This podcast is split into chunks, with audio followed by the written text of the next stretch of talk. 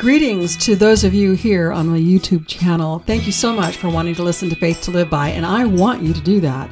However, I wanted to make sure you know that today's episode would have gotten me canceled from YouTube.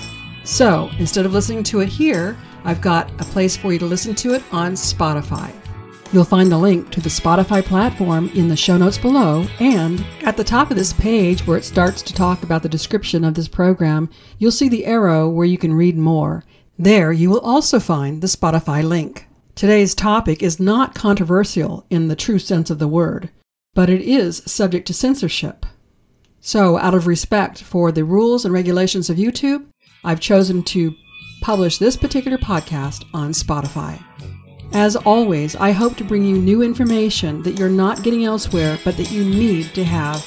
And I look forward to hearing from you to know how this podcast is impacting you.